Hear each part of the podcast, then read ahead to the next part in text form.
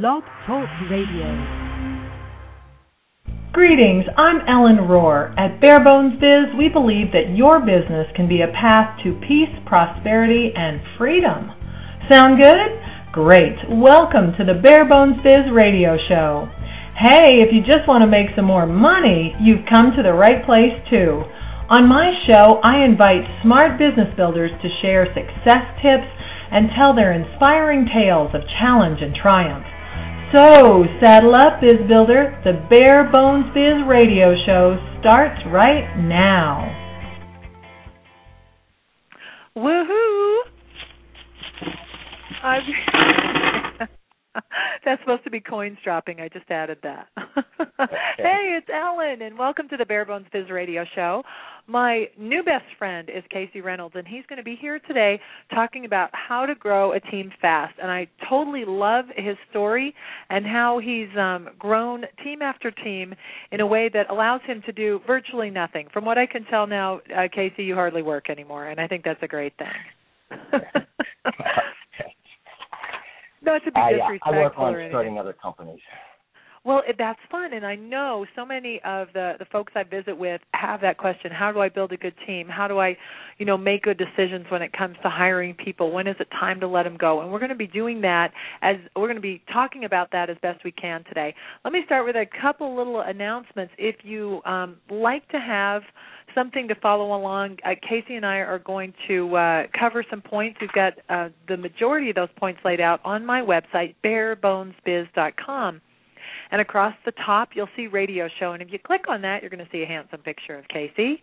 And this is what we intend to cover today. So this will just give you a chance to uh, um, get. Some people learn better when they have something to refer to. So that's uh, available on my website right there. Also, before we get off the call today, I'm excited to share some news about a new program we have coming up called the 12 Step Step by Step program. And Casey, I know you've got some terrific um, tools to turn people on to before we get off the, the call today. So I'll be sure to leave some time to, to share that. If you've called in and the, the switchboard is filling up, which is just fantastic, if you've called in, you have the opportunity to ask a question. And you can do so by just pressing the number one on your, your keypad. So as we progress, feel free, free to listen in.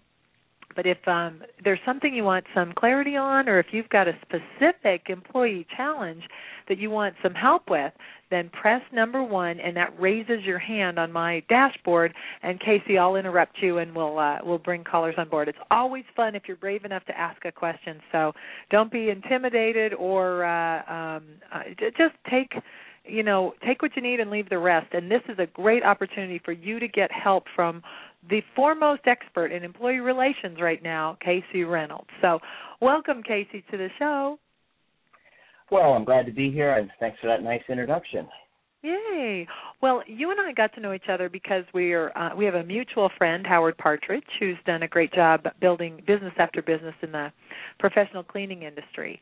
And we've spent some time on the phone long enough for me to realize, man, you are someone that I should pay attention to. So I'm delighted to have you on the call. Why don't you start off by sharing um, the salient points of your history? How did you come to be an expert in growing rockin' teams fast? Well, you know, that's a good question. Um, I guess it would be best to start with a little bit of background. You know, other than my construction company and my consulting company, uh, I should include my real estate companies. I've been in the uh, service industry all my life, and I'm very familiar with the service industry. I have great success. But one of the biggest problems with the service industry, it was so, it, is, it's so labor intensive. And if you don't have a good handle on how to deal with employees, you know, Ellen, it's a tough, tough, tough, tough business to be in. And um, the way I became an expert is through blood, sweat, tears, and years of employees just beating me up, lawsuits, unemployment claims, workers bogus, bogus workers comp claims, the whole gambit. That I got to a point in my business career, I should say my young business career, that I said, you know what, I'm either going to sell my business or I'm going to figure this whole employee thing out. So thank God, God blessed me with the gift of perseverance, and uh, I was determined to figure this whole thing out, and I did. And now I'm on the other side, And uh, like you said, I don't go to my office anymore. I work from my home office. My staff runs everything for me, and I'm basically freed up to what I enjoy is opening other businesses. And I'm a real estate investor. Now I also help people with their employee problems. So anyone who is listening who has employee problems, I want to give you hope. Don't give up. And mm-hmm. I'll just mention this that uh, see dealing with employees and employee problems is so so so so easy. The key is if you know what you're doing. And I now, know a lot let me let me interrupt a second. Your Sure. your uh, service businesses are primarily cleaning companies. Well, I had a cleaning company. I had a carpet cleaning company. I sold the carpet. I had the uh, handyman company, and uh, and then you know now I have the uh, construction company, which we primarily do the work on my uh, residential uh, real estate. So we're kind of still Okay. dealing with the um, uh, the service uh, sector there, um, and that's the three big ones that I've had success with. Well, I bring that up because so many of the folks who listen to this call have service businesses, and it does come down to the the widget that we sell is time, is someone's time, either going to a place of business or a residence and exchanging their skilled expertise for you know in in the widget of time. And to do that, you need people, and to do that, you got to uh, grow a, a rockin' team. So, where would you like to start today? You know, you've got uh, this opportunity to uh, help us out. Where do you think we should begin with our conversation today? Well, uh, let me just start with this premise, I guess, and uh, basically it would be, you know, your employees are either going to make you or break you, and they're either going to Mhm. give you the life you've always dreamed of, or they're going to give you a living hell to live. And so, I, I, I guess I wanted to start with uh, a couple quick keys, and then we want to talk about marketing to attract employees. And the first key I just want to mention is if you want a team of superstar employees, the key is you want to have a steady flow of applicants applying at your company so that you can find that one in a million or that diamond in a rough. And the other key I want to mention is recruiting is a numbers game. So, what I want to talk to you briefly about is marketing to attract employees, uh, because everybody talks about marketing to attract customers. But what about marketing to attract superstar employees? Because very often, you know, they're your best marketing tool, especially in the service industry. They're the ones out there on the front line, winning the jobs, dealing with the customers, and that kind of thing. Does that make sense? Totally makes sense, and in um, I think that's a, a really great thing to to bring up. I've I've heard that before. That before you start firing everybody, which you may still want to do, if your team is not the right stuff, or it's just not a good fit, or you've made too many mistakes to recover, before you do that, you might look at recruiting. And so, how would you recruit to extra- attract superstar employees? Well, the first thing I would do is um, I would do, want to develop a cost-effective marketing campaign that would again draw the employees me, to me like a magnet.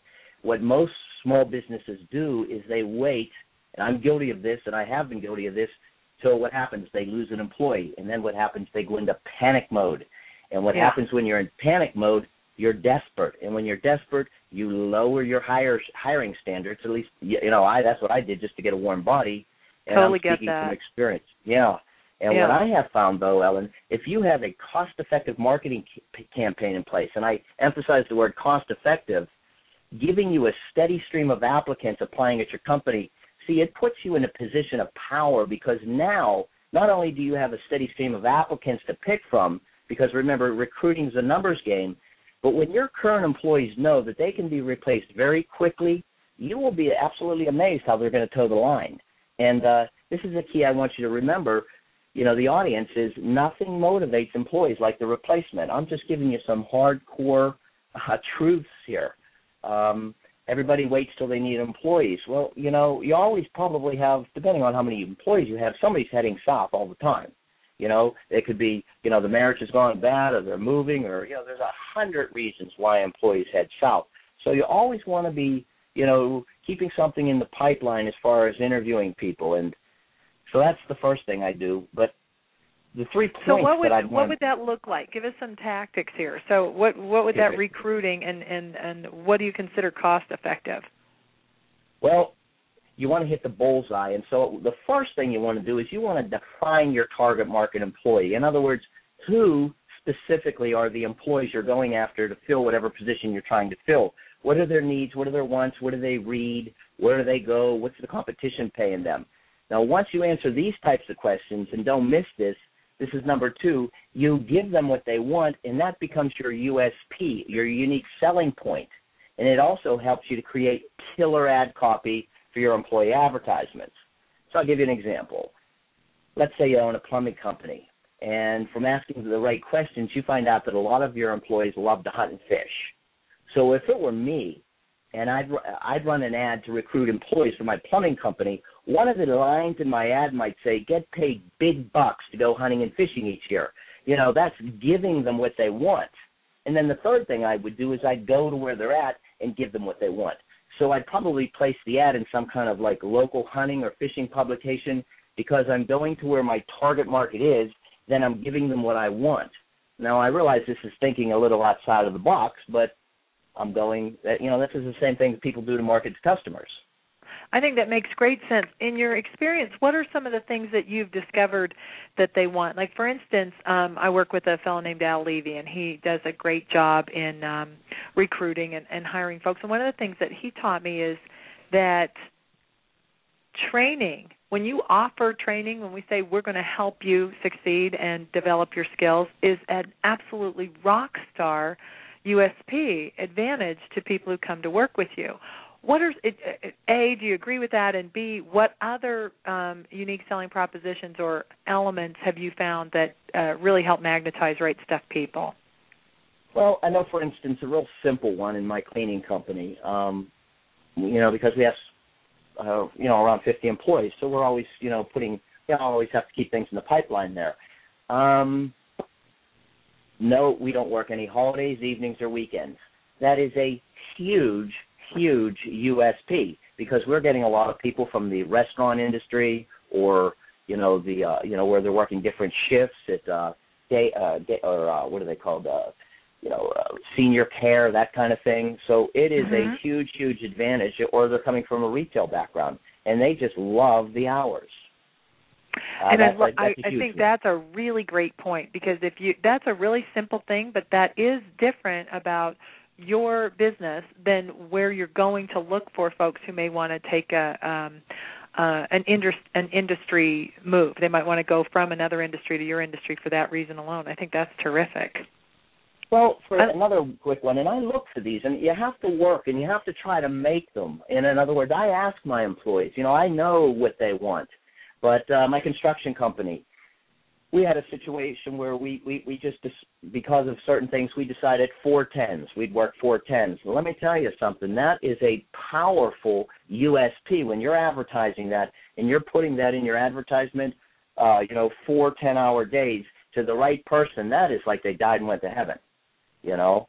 Uh, mm-hmm. My construction guys just absolutely loved it because they had the week, the, you know, three day weekends every week, and that was an awesome USP. Now, if I was in the plumbing industry, you know, all, a lot of these guys do the 24-hour service. Just as an example, you might not do 24-hour service, so you might advertise, you know, just work Monday through Friday, no holidays, evenings, weekends. I mean, you, you know, you might not need every customer if you're marketing correctly. I don't know. I'm just mm-hmm. making something up. Give you some examples. Well, I think you do have to look at that. You know, a lot of people advertise they do 24-hour service, but they really don't, and they're not geared up to do it very well. That may be an advantage if they choose not to do that. You know, a, a bigger company may be able to take advantage of that um, uh, service, but if you are a bigger company, you do have to uh y- you can spread out that on call or weekends among different guys so you might say every you know uh third week you get a, a three day weekend there's still ways that you can do some flex time or you know the every third week you get to sleep in. You get to sleep in and go to work at ten and and uh um finish up at six o'clock. So you can extend extend your schedule in terms of how you serve your customers but you still have that can still be a win for the team too if you rotate um, fairly and consistently through your through, through your overall team. So I'm getting the point that you're going to talk it up perhaps with your existing employees and then ask questions about what is of service to the target market that you're seeking. Yeah, and I think one of the most, you know, you're you're making me think here, but one of the most important things that I have found that is so so important because employees are trading hours for dollars in a lot of cases. If right. you can cater a schedule to to their lifestyle, man, that is a huge retention hook, and that that's just gonna you know work in your favor. So hours are a big thing to play with. You know, and for certain jobs, like for the the service techs, you might have to have more structured hours to serve your customers. But for office jobs, there may be more flexibility. You know, if you've got um, a bookkeeping position or even CSR positions, if you can cater that to a mom with young kids so that she can see her kids off at, to school in the morning and be home in time for them to get home, I think there's a wealth of opportunity in that mother of young kids market right now. Does that make sense? Absolutely. sense? Oh, yeah, you got me thinking too. I knew we'd have fun today. yeah, I, I mean, my office staff. I'm, I find. See, well, we're going to get to that. I'm, I don't want to get ahead of myself. But on top of that, then once I find out their USP, I'm a little more creative. I'd probably have some kind of performance-based pay plan that would enable, in this case, for enable them to go hunting and fishing each year in in in addition to the regular vacation so the wife doesn't get upset and the kids don't get upset and it's just a huge big advantage to employees now my employees let me tell you if i'm going to give them a week or two extra paid vacation to go hunting and fishing i mean they look so forward to that i can't tell you. Uh, interesting so that's just one example. Yeah i love that a lot. Okay um let's talk about well I don't want to get ahead of myself on that either. I'm, I'm writing this down for later because I think you might address it already. So I'm going to be cryptic.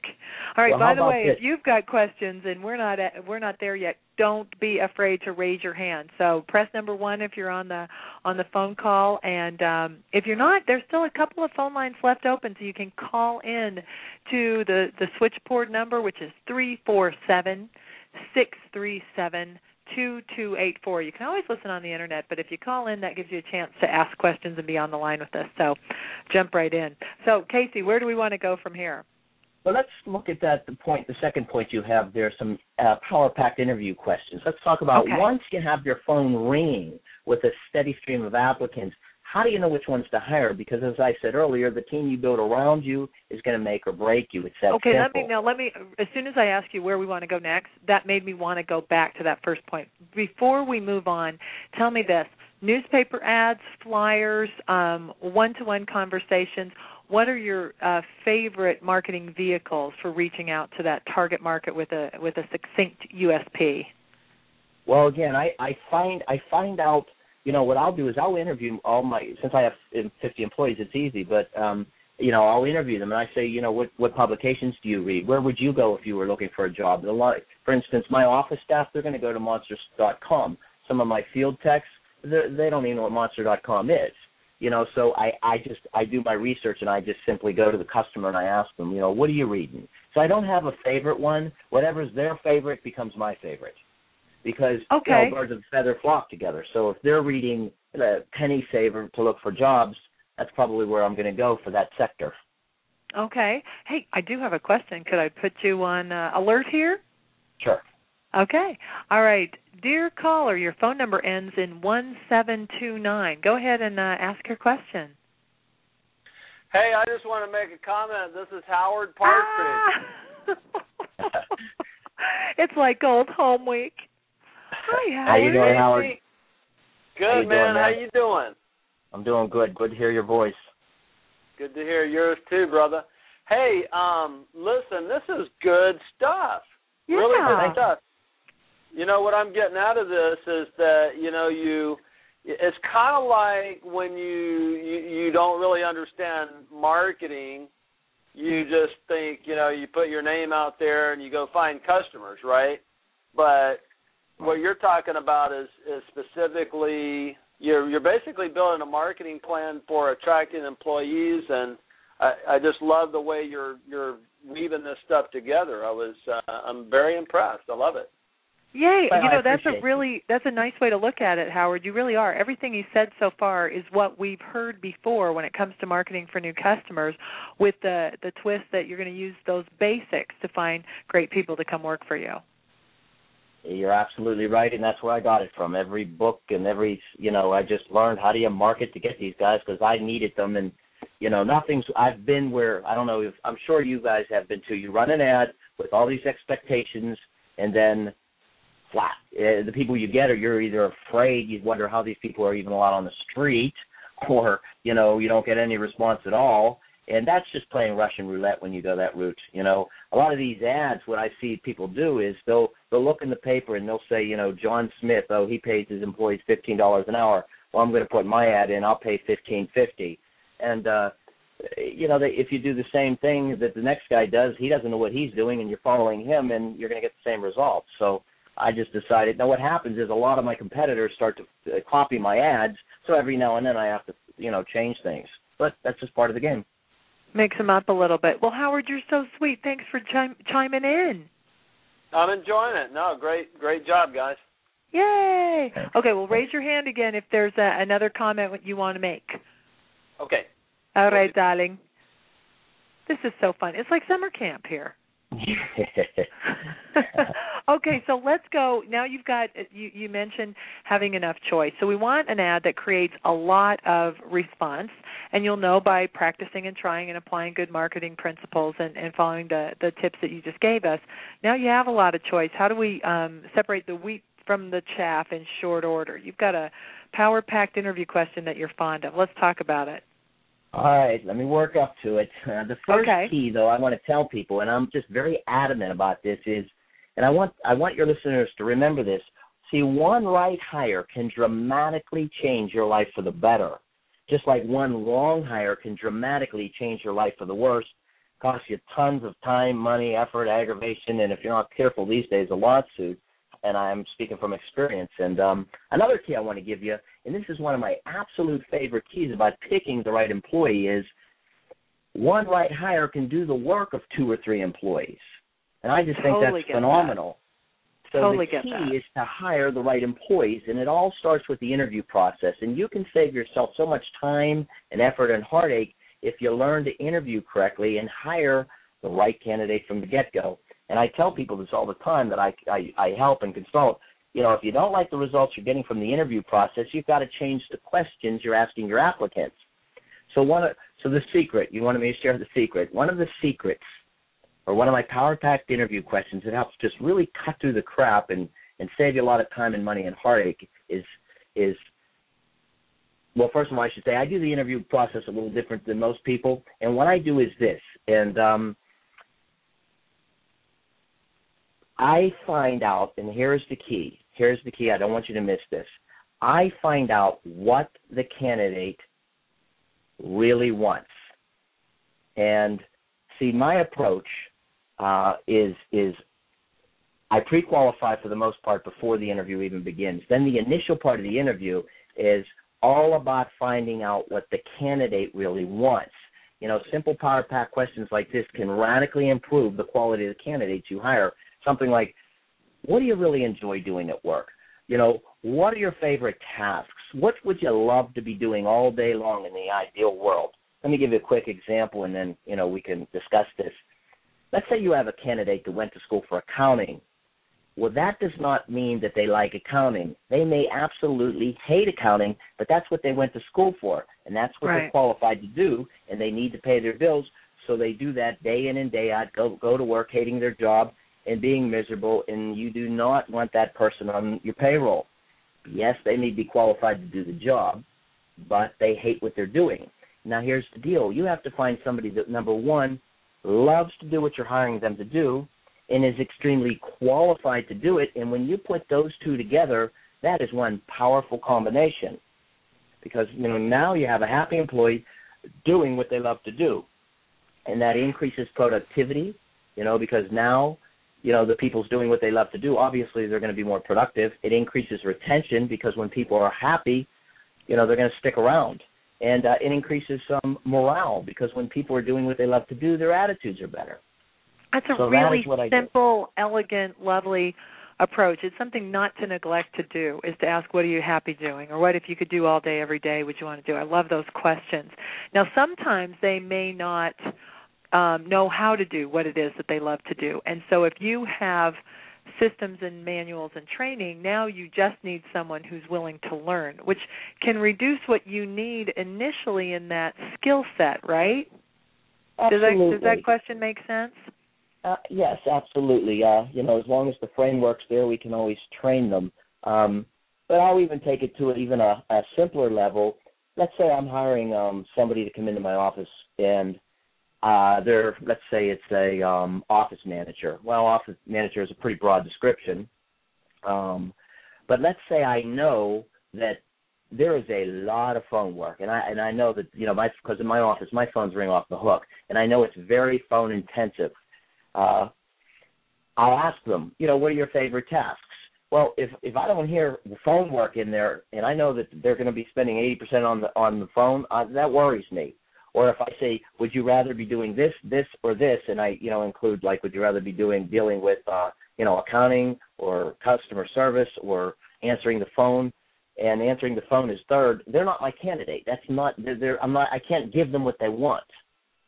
You know, so I'm I very. think that's really. I think that's really good because sometimes we um neglect to find that out. I can see how we bypass that. And you know, a good applicant has been hearing that they're supposed to have you do 80% of the talking. So there's going to be a little bit of a, uh, a challenge here to get them to open up, right? Well, yeah, it's interesting because um when I more specifically when I'm interviewing somebody for an office position, um and and I have a resume in front of me. Uh, when we call them up to pre-qualify them, we're, we're very very closed mouth. We don't tell them. This throws them off track so much. We'll call them up and we'll just say, "Hey Sue," or "Hey Ellen, we're calling you today. We got an application or we got your uh, resume, and we're just calling you up to find out uh, little information. Let me ask you a couple questions. What exactly do you enjoy doing?" And that just throws them off track so much because they're like, "Well, who, you know, where are you calling from?" Uh, you know, and if you tell them anything, they're going to cater their answer to exactly the position they applied for. So you don't tell them anything. You just say, you know what, my boss gave me a stack of interviews or, or uh, resumes here, and she said I'd just call you up and ask you, you know, uh, and I have my office manager do this, call you up and ask you what you enjoy doing. And some of them open up, and some of them, you know, don't. But you you want the ones that will open up, and they'll tell you, well, I enjoy doing this, I enjoy doing that, I'm I'm telling you, this has revolutionized my interview process by finding out what people really want without even letting them know what I'm doing. And so that you may even find that while they are applying for a certain job, you may have a position that they might be better suited for, and right out of the gate, you're you're putting them uh, in a place that's going to make them feel comfortable. Hey, this isn't on our uh, uh, our, our list, a bulleted list, but it's making me think of that. What do you think about testing people for aptitude or for their motivations? I, I love it when it's called personality testing, so you can tell someone, we're going to test to see whether or not you have a personality. But I mean, there is a, a lot of validity to different types of tests. How do you feel about that as part of the overall hiring process? Well, I'm very much for it. Uh, as a matter of fact, another key to hiring the right employee that has, again, radically improved our success our hiring process is giving a potential candidate the personality profiles uh, before you ever even waste your time interviewing them. For instance, if I'm hiring for, uh, let's well give you an example. Let's say you're hiring, you know, you own a plumbing company and you've decided that the plumbers you need to hire need to be very detail oriented. So what, you know, they need to be detailed so that there's no gas leaks, water leaks, that kind of thing. So what you do is you give the potential candidates the personality profile test before you waste your time interview them. And what we do is we just send them, or they can go online and take them because I'm not going to waste my time if somebody doesn't uh, come up as a detailed person. And we send them out as a, the qualifying process, and we'll only interview the ones whose test scores indicate that they're detailed. You know, if that's the case. Uh, so I bet I'm you went through some. Uh, I bet you went through some um, uh, trial and error to find tests that you uh, like and that work for you. Do you want to describe that process or how you narrowed down on the kind of tests you like to to use? Yeah, the one I use and I, I have it on my website is the one that I can actually understand. And the one that I took and I, I said, you know what, this is easy. I understand it, and it actually depicts my personality because I can't con myself, you know. So Uh-huh. I, I know what I am. I know that I'm not a detailed person, and this this did a good job. And it's very easy to understand, and it's relatively not that expensive. Um, but boy, I'll tell you, they, those things help. For instance, carpenters. If I hire a carpenter, I need a detailed guy or, or person. If if they're not detailed, I can't hire them because um, you know, we just do some very um, you know, it's important. That's just how I want my my carpenters. I want it perfect.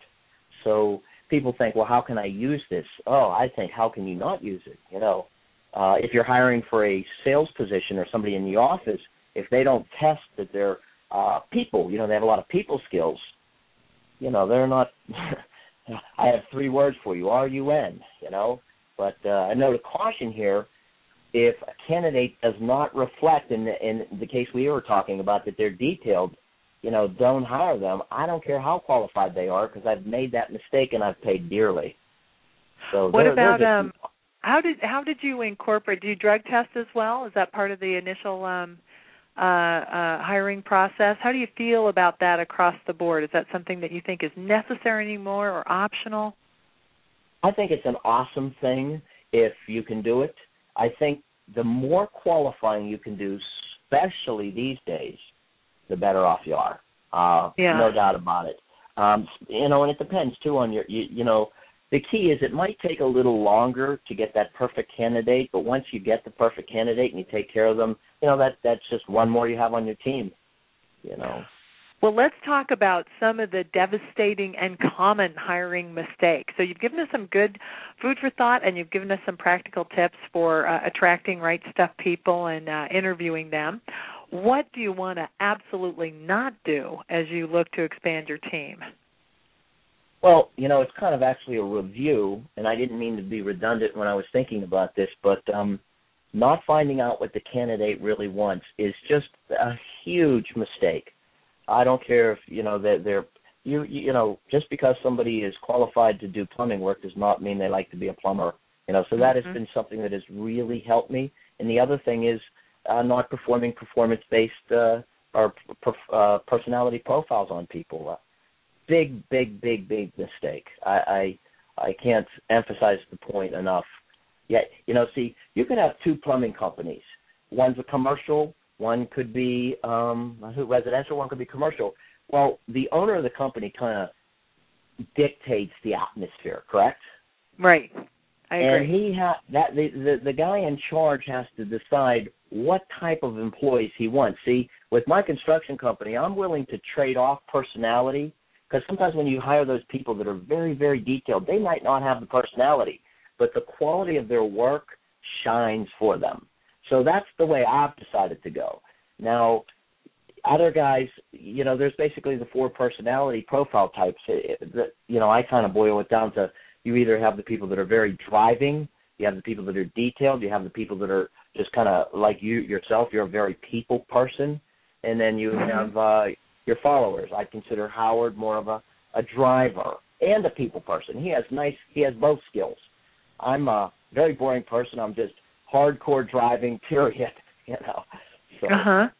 Well, and it's interesting. You know, we're we're talking about personality tests, and I again, there I've heard different uh words that may be more politically correct or, per, or or sensitive to people because it is weird to say here take this personality test like what I don't have a personality. Good tests do tend to be indicative of um, helping people identify what it is that they like to do and helping an, a potential employer find out if this person is going to be a good fit in the job. And that's what you want to aim for with tests like that. DISC is one. You've got a, a, yep, a, a that's a, one I like. Is that the one you like, DISC? That's um, a good one. I use one called uh, Flag Pages, and it, it they always come down. It seems like they always come down to four basic personality types. But I think you're right. Certain like a bookkeeper, I you know don't think bookkeepers generally make great people on the phone because they're detail oriented and sometimes don't have a really outgoing or warm personality which is okay if they're if we've hired them to do accounting type work and sometimes it's challenging because you need someone to stretch into multiple positions, especially as you're small, but knowing as you grow which area you're going to um, move them towards and eliminate the the extra uh, duties can be helpful. I'm a big fan of um, using tests like that too. It's good to hear you uh, um, uh, confirm that. I've learned a lot about that. I've learned a lot about myself by honoring and recognizing what I'm good at. I'm not very good at detail and follow through, and sometimes I really uh, frustrate the people on my team who are. So it is good to know that about yourself as well as the people that you're bringing on board. So those are good uh, hiring mistakes to make, and we keep coming back to what a lovely thing to present yourself to potential employees as someone who wants to make sure that this is a good fit and that we can provide a job that makes you happy. And if not, it's you know then let's not even get started. That makes you're, sense. You're, you're going to be absolutely. But you will be amazed when you start interviewing people. And you know, I'm very good at interviewing because I've done so much. And in my my home study courses, I really teach people how to interview correctly because there's an art to it. Uh, it's kind of like a soft interrogation, actually. I mean, when I'm interviewing somebody hardcore from my office, I mean, when they walk out of there, they're exhausted, and, and they should be because I've just, you know, unless, you know, people ask, well, when's the interview over? And I said the second they don't qualify anymore. You know, so I'll qualify if somebody's in my office for let's say an hour. That is that means they are just passing with flying colors. Um, but um, another thing about hiring that a lot of people make this mistake, and it just absolutely blows my mind, is they don't check references. It's just mind-boggling. Um, but it happens. I have people that have taken employees off me to work for banks in in in uh, municipalities, and they don't even call us and check our reference. It's amazing. Well, um, some people don't check references because they don't think you're going to give them the straight story. So give us a little more about that. Like if I put or if I put Mrs. Fernwicky as my reference on my um on my application and you call Mrs. Fernwicky, how do you get Mrs. Fernwicky to to to square up with you? You know what? I call them up and I try to talk to them. First of all, I'll ask the candidate for any and everybody I can get. I don't care if it's a indirect uh, uh, a coworker, anybody I can get is a reference. That's if I'm very, very serious. If I'm very serious about somebody, um, and again, depending on the position, if it's an entry level cleaning position, I'm not going to put the time in that I would require as if I'm hiring somebody to run one of my companies. It's just a different scenario. But um, I would call Mrs. What was her name? uh, Fernwicke is always my imaginary. Fernwicke, okay, Fernwicke. I'd call Mrs. Fernwicke. I just say, you know what, Mrs. Fernwicke, I'm in the exact same position you are. I'm just trying to hire good, honest, hardworking, reliable people. Uh, this is strictly off the record. Is there anything you could tell me uh, about uh, Mrs. You know Smith's? And I always try to say something specific so they can give me a, uh, an answer. Uh, her attendance, uh, or okay. this is always a good one. Would you hire her back off right. the record? And I just try to be friendly and open up to them. And I just say because you could be calling me next week, and I understand. And I have found quite often I can get the information I need. It's a little tougher when you get to human resources. That's why it's really important to try to, uh, you know, get the boss that's out on the floor with them or whatever, whatever the case. Well, and I want to add this too that you want to check more than one reference because sometimes people leave jobs because legitimately they work for a knucklehead. And if you just call that one guy and they say, "Yeah, this guy, this person is not worth hiring again," the problem could be that boss. But if you tend to see a pattern, then I think you you've got more reason to um, uh, avoid hiring this person than if you get just a one off. If one person says they didn't work well, it could be that the other person is not worth working for. So there's always that opportunity too. And I would agree, and you would be amazed at even personal references when I had to go that far down the list, uh, what they've told me about people. Uh, you'd be surprised. I'm thinking, why would this person even put their name down? and uh, it, you know, I'll, it's amazing. But the one of the main things is, is you, I'm sure you know, is I look at that work history. Work history says everything to me. Now, if they hopped jobs 10 years ago, I'm not so concerned with. I'm more concerned with have you done in the last five, six, seven, eight, nine, ten years. You know, when you were young and you were, you know, whatever, uh, I can live with that. But I look at current work history because history tends to repeat itself. So I'm looking for a strong, strong work history, and I think that's something that uh, candidates, or I'm sorry, uh, employers, that's one of the big mistakes that they make. Also, they don't pay close enough attention. If somebody's been one place for two years, the next place for a year and a half, the next place for three years, and they tell you, hey, uh, you know, I just want to pl- find a place that called home, I don't hire them. I want somebody that's like my general manager's been with me now for 11 years. She was at one place for 20 years. My other manager was at somewhere. You know, I want that. I'm looking for stability there. Well, That's so let's me. talk about that. That's a nice little segue. Um, so now you you hire them. Um, how long do you give them? What if you made a mistake? Uh, I talked to um, Brian Scudamore on our radio show uh, not too long ago. He was a lot of fun, and he started the one eight hundred Got Junk. He fired eleven people in one day in one meeting. He just cleaned house one day. He said he is slow to hire and quick to fire. Um, let's talk about that. Suppose they sold you on being a great uh, team member. What do you look for in the in the early relationship, and when do you cut cut uh, bait? you know, I rule of thumb, 90 days is absolutely the maximum, absolutely. But if I find out within the first week they're gone, it just I'm a big advocate of I don't care what they tell me, show me. So mm-hmm. a picture's worth a thousand words, and uh, I only go by what I see. So I'll cut if somebody isn't working out, I'll cut them as quick as I can. Um, and sometimes that's less than a week, and sometimes it's a month. But you know, it, it depends. If it's a learning curve, and I know they're just having a hard time picking it up, but I think that there's a engine under that hood. You know, I, I also know if they didn't bring it with them, they're not going to find it when they get there. So I have to uh, discern if this person has the uh, brains to pick up what we need to teach them. But I'd say cut your losses and run as quick as you can. See, um, I've carried them, and it's just uh, what happens is you get into that hope stage. I think we all do. We get into that hope stage, and we we start to hope their the work out. You, you, you yeah. know, have you been there? You yeah. know, and that is such a hard place because you you went through all these applicants, all this training, all this hassle. But I try to teach people stay out of the hope stage because you got to deal with reality head on. So I cut them as Why don't we can. just because we can't we can't avoid this topic? What if it's your nephew or your mother? Okay. What do you do with family members? simple.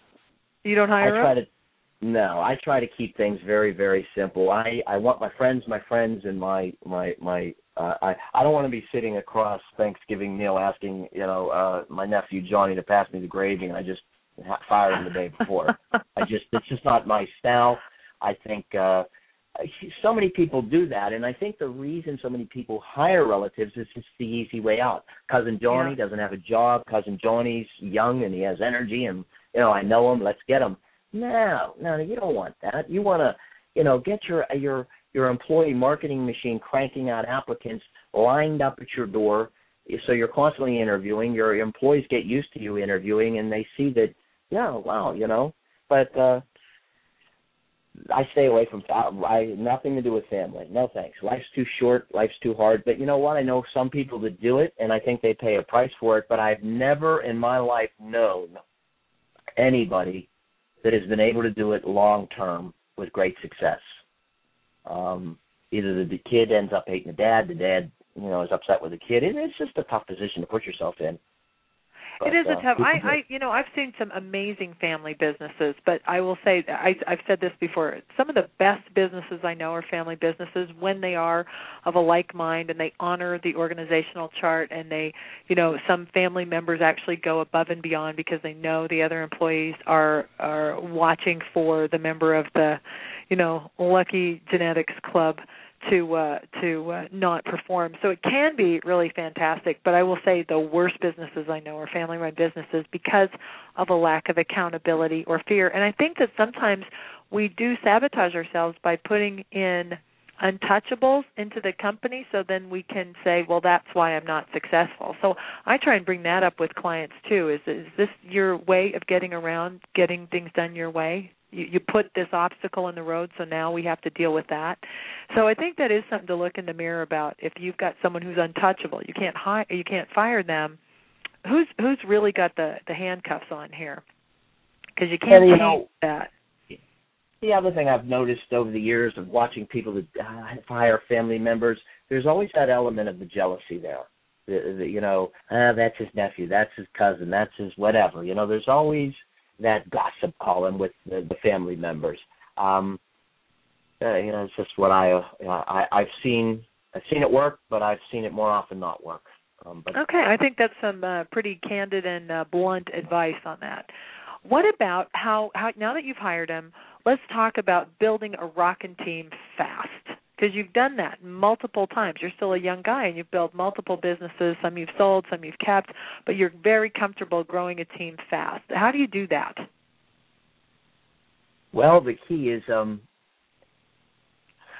you want to grow them fast. Well, here's a couple points. Let's talk about. Are you talking about having them uh, have a lot of uh, productivity, or are you talking about building the team quick? I'm talking about building the team. You know, somebody calls me up at their one man band. They've been a one man band for 25 years. Okay. Okay, at this rate, Oh. it'll be another 75 before they interview their first person. So how do you, how do you sure. get this thing go go going? Well, once you have your employee marketing uh, campaign in place, and then you learn how to interview the right ones. It's one employee at a time. You know, uh, hire the superstar, and I always tell people hire. Like for instance, if you want to grow quickly, and depending on what kind of industry you're in, most industries usually uh, maybe you'll have a technician, if you will, and maybe a helper. I always will hire the technician first. I always hire above the job a little bit because let's say I hire uh, three managers that all have potential management experience. Now I'm going to have to pay all three of them a little bit more, but then each one of them then can take somebody underneath them, and I grow. That's the way I've grown very quickly. I always hire managers. Um, what about what about um, uh, training them? Do you because uh, one of the challenges is if you bring them fully loaded with their skill set, they may not like to do it your way. What about growing somebody from, you know, uh, uh, green to seasoned? Does that question well, make sense? Yeah, I mean, the, the, number two would be I'd have systems in place. Uh, okay, absolutely good. unequivocally, big time system guy. I mean, Love you know, that. you have to have systems in place uh, and then uh, that's it's that simple. You have to have systems in place. You don't want them out there winging it, doing it their you, you know their way. You want them doing it your way, day in and day out. Period. No ambiguity. Uh, that uh, was so I was hire- fishing for I was fishing for that answer, Casey. Yeah, I uh you know, systems are tough, very tough because people are how do I have time to write systems? And I try to tell people writing system is is, is so exponentially benefit to you. Uh, the Mhm. example would be, you know, back when I had a painting company years ago. I'm I'm trying to think of a quick example. If if I went in and I'm the guy that had to clean the truck in the morning and restack it with the paint, we used to do a lot of painting. Uh, that's another company I even forgot about. Um, well, if you just go go in one day and you write, okay, number one, turn the alarm off, open up the safe, uh, you know, stock the vehicle, and all this, and you write a system, a check sheet. Everything we have in our company is a, uh, usually boils down to a check sheet. Then Right. you take that hour and you hand it off to somebody, and now they do that five days a week for you. You've just saved yourself five hours a week.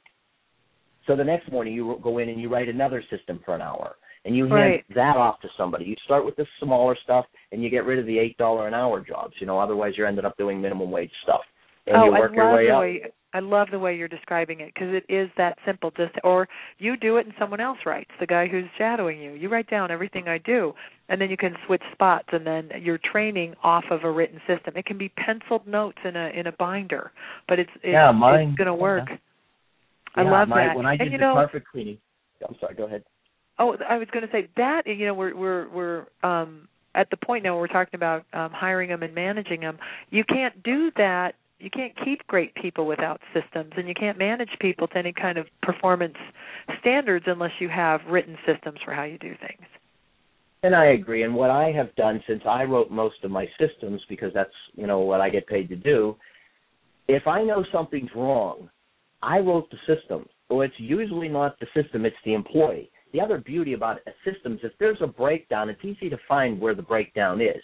You know, where did it go off track? Where did this employee go off track? Because you know you have step, you know, how to install a door, step one, step two, step three, step four. Well, you know, you step, you, you know, you missed putting the shims in here. Step seven, what happened? Well, you know, how come you didn't do that? You know, and that's all part of training. But um, again, I, I write the system. I hire great superstars to run the system. Then I sit back and I monitor everything with reports. And uh, it's very easy to grow your business when you're just looking at reports and and, and motivating the guy, the employees, and you know, uh, hiring people to run your systems for you. How do Uh, you get now? This is the the last bullet point I've got on here. Isn't it amazing how fast our time together goes? yeah, it is. Hey, if you haven't asked a question and you want to, you better raise your hand. So press the number one on the keypad. Casey, tell me, how do you get the really great ones to stay? Because it seems to me like the really great ones have a dash of entrepreneurship in them. So you've got to create a good enough game for them to stay and not go start their own business.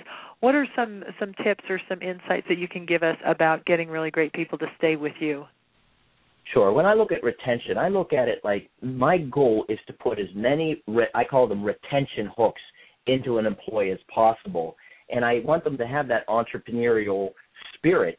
So the best thing I have found is number one, I give them, I put them on performance based pay plans so that they can make more money, I can make more money, and everybody wins. And I've had phenomenal, phenomenal success with that.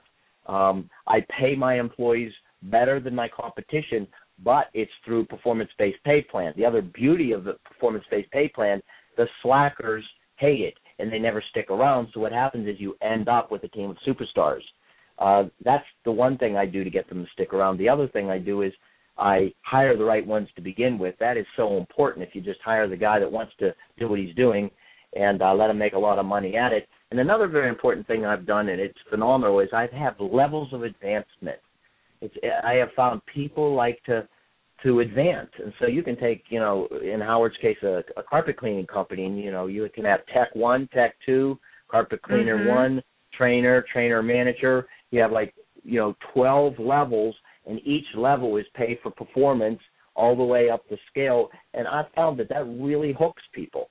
Um, I love that. Let me a, let me jump in on that too because sure. one of the things that I've I've moved to is a transparent salary scale so that when you come you see the org chart, you see the salary levels and then from uh and uh, my buddy Al Levy turned me on to this too, and we've just had great results with this.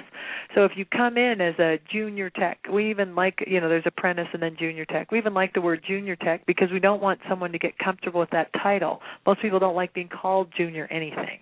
So the junior tech is a temporary position, but what do you have to do to move to the next level is transparent.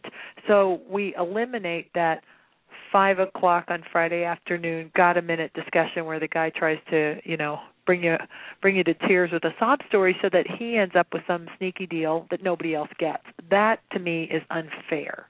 And so having a transparent, clear level like you're describing you know salary ladder of opportunity that corresponds with the org chart and allows your company to grow and your people to have opportunity i find is a really great way to to get them to stay. This is really fun. I knew we were aligned philosophically but i've learned a lot today. We're kind of narrowing um, down on our, our time together. What did you bring to the phone call casey that you really wanted to share with people that we haven't touched on yet? Well as far as retention, I think that's uh, so, so so critical because you go through all the work of getting them, training them, keeping them, and once you keep them, you know what we have is uh, I'll ask people, you know, w- what do you do uh, to retain your employees? What's your retention program? And they look at me like, well, what's that?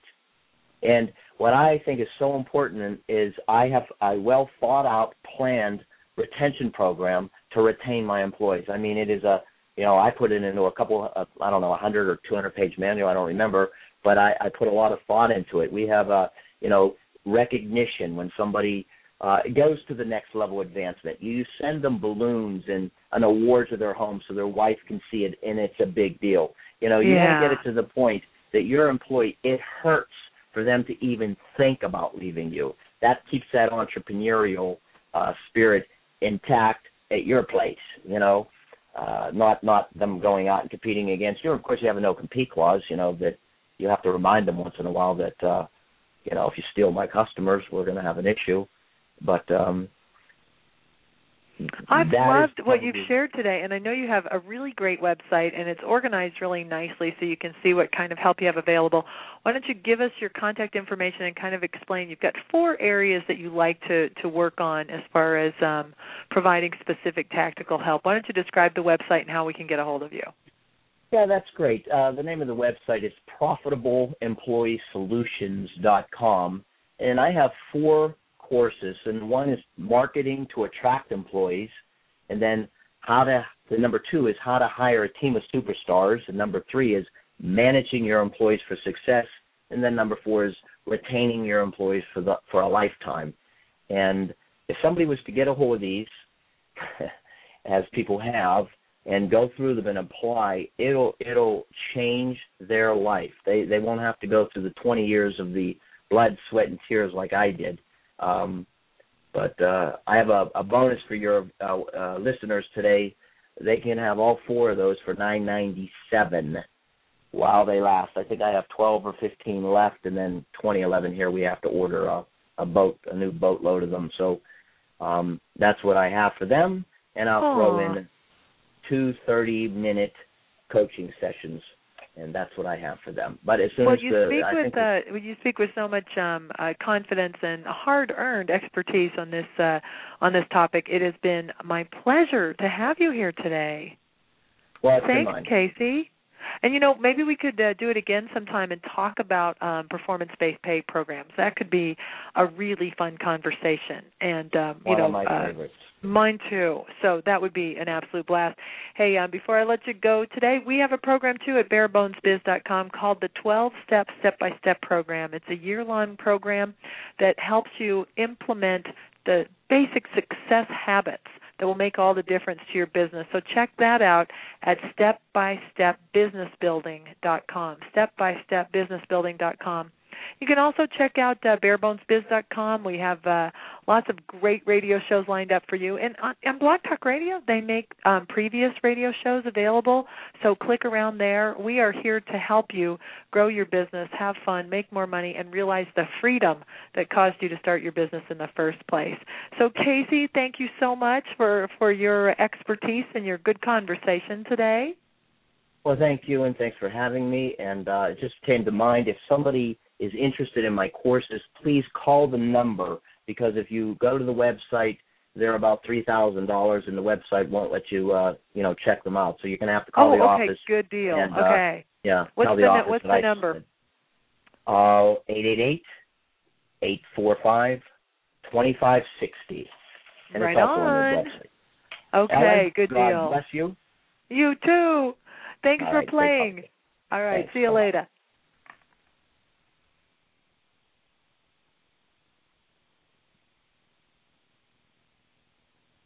Oh no, we're out of time. Thanks to my super smart guest, and thank you for joining us. You can listen in again at blogtalkradio.com slash barebonesbiz. So down with the ball and chain of 20-hour workdays and piles of debt. Make some money. Fix and grow your own extraordinary business. And until next time, this is Ellen. I wish you love, peace, prosperity, and freedom.